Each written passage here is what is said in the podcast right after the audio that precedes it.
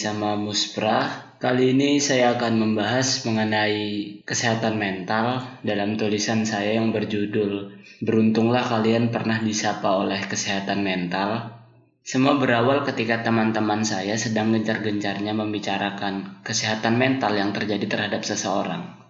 Mendengar hal tersebut pertama kali penilaian yang terlintas di kepala saya tentang kesehatan mental skeptis, bahkan saya tidak mempercayainya. Pertama kali membaca mengenai KLC atau krisis seperempat kehidupan dua atau tiga tahun yang lalu, mungkin rasanya pikiran mengalami ketenangan yang wajar. Pikiran saya dalam artian normal. Semua kereta berada di atas relnya. Pertanyaannya, apakah semua orang akan merasakan rel tersebut ataukah hanya cuman melintasinya saja?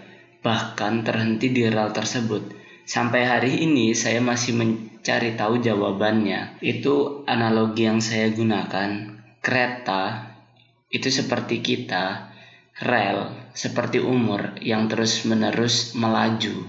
Umur tidak akan terhenti kecuali kita mengalami kematian dan umur terus maju gitu. Sehingga kereta sehingga kereta atau kita berjalan di atas rel atau umur apakah semua orang akan merasakan tentang kesehatan mental?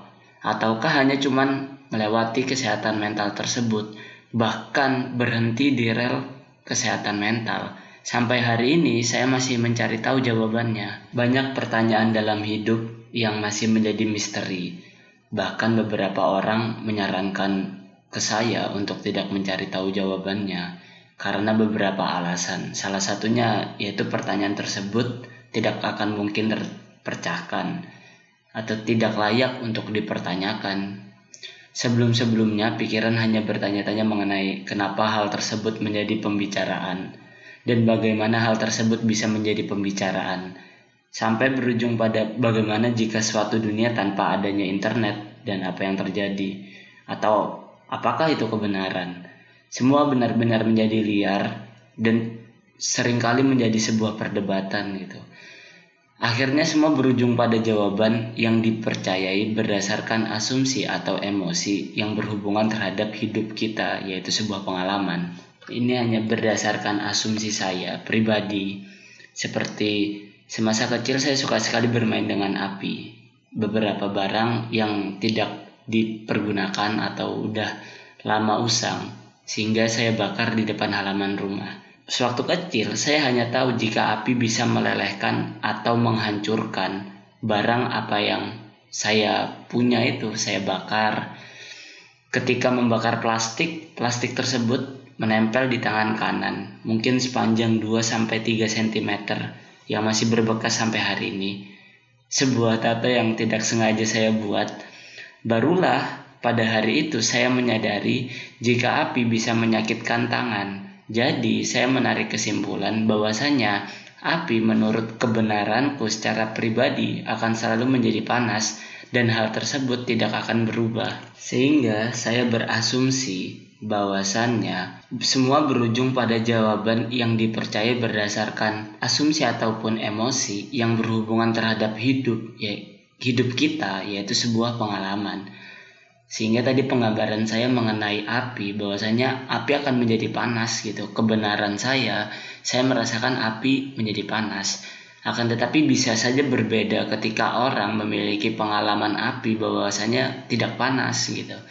Jadi semua dikarenakan sebuah pengalaman sebelumnya yang membentuk. Tapi ingat itu hanya asumsi pribadi saya. Jika ada pertanyaan mungkin tidak suatu kebenaran bisa berubah Jawabannya terletak pada mungkin. Semua tergantung pada semua pengalaman yang dijalani oleh individu dalam mempercayai sesuatu. Jika kalian pernah disakiti seseorang, lalu kalian menganggap semua orang selalu menyakitimu, maka kamu akan selamanya berada di dalam penjara yang sedang kamu buat. Emosi yang menuntun kamu untuk terus berada di dalam kurungan itu. Hal tersebut berdasarkan pengalamanmu dan bagaimana kamu menilainya. Nah, mari kita mulai.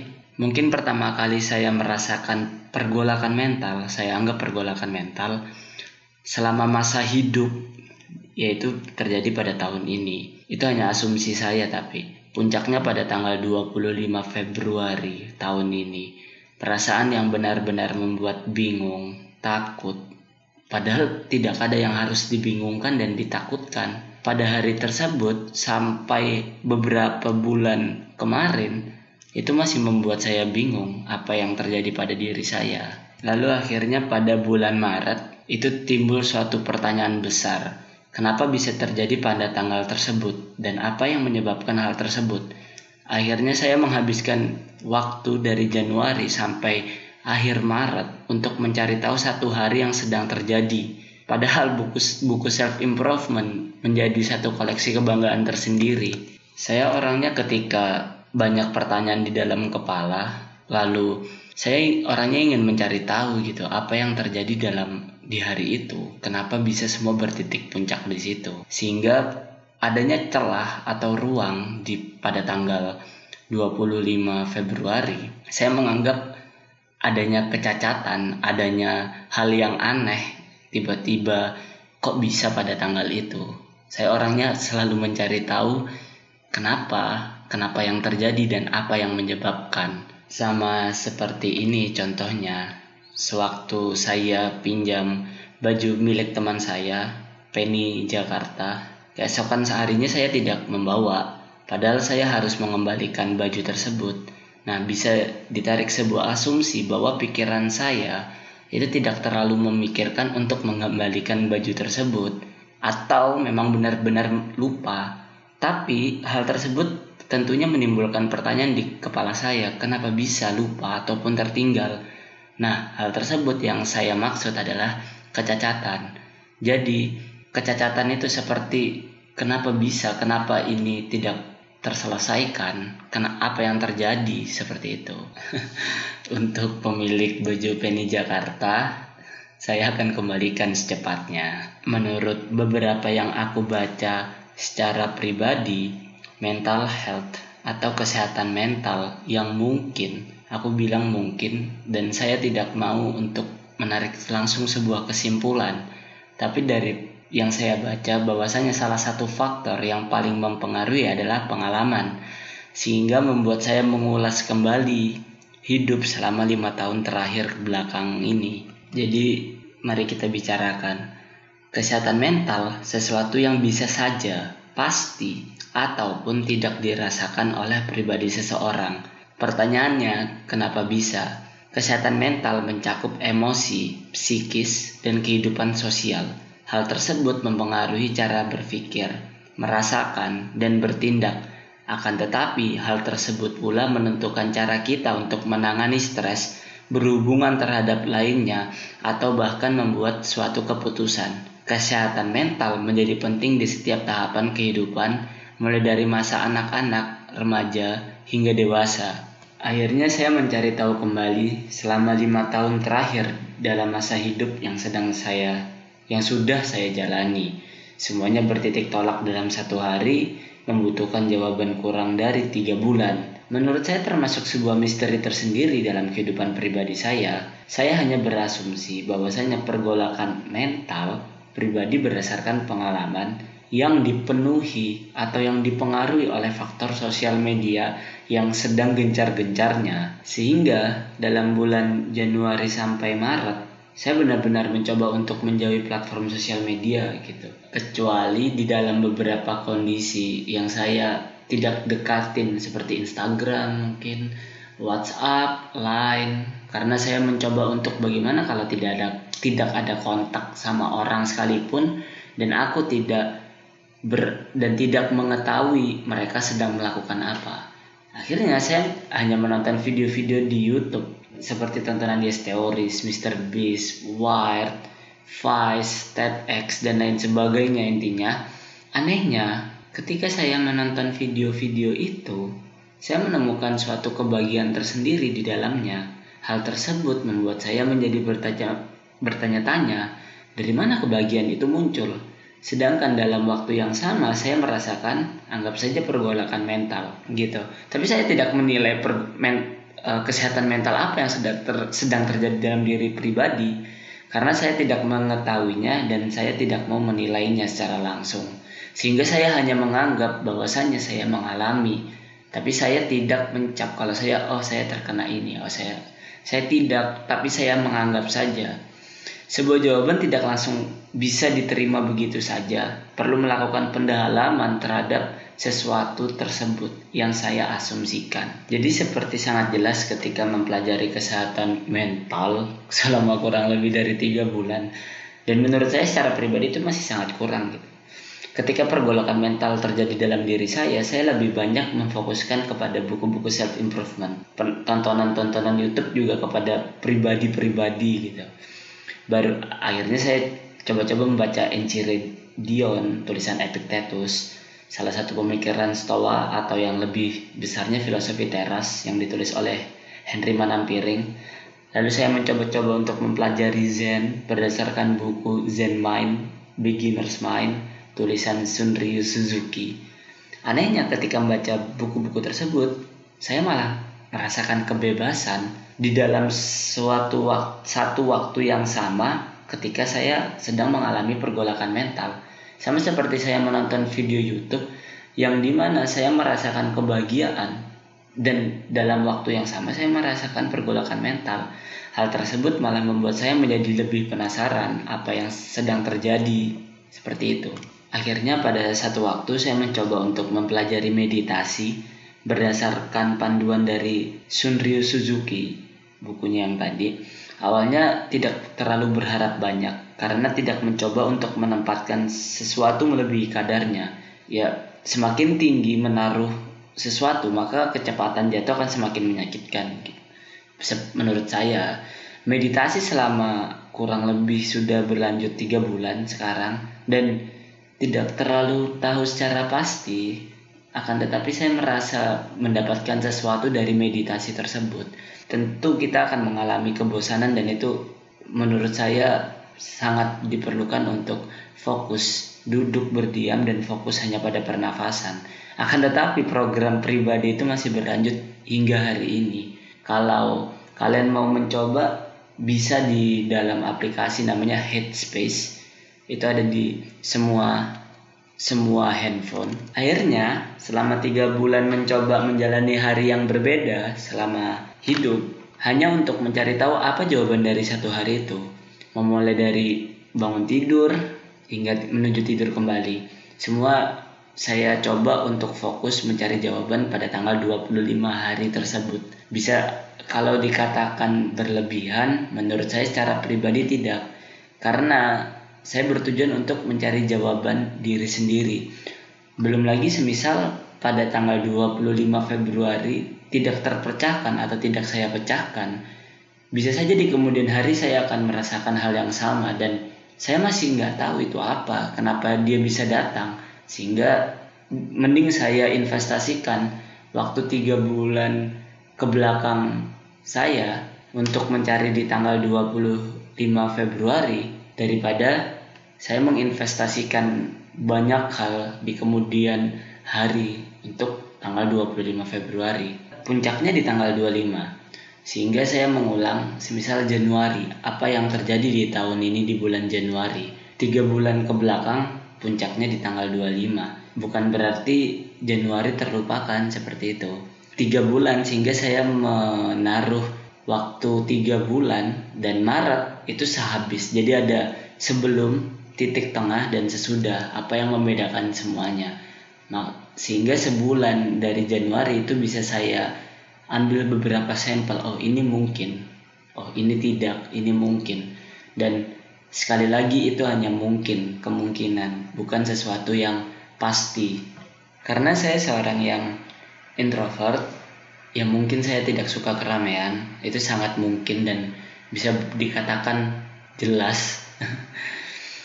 Jika ada yang pernah melihat saya dalam keramaian, berarti saya mencoba untuk bekerja sama terhadap apa yang sedang kita lakukan dan tujuan yang hendak kita capai.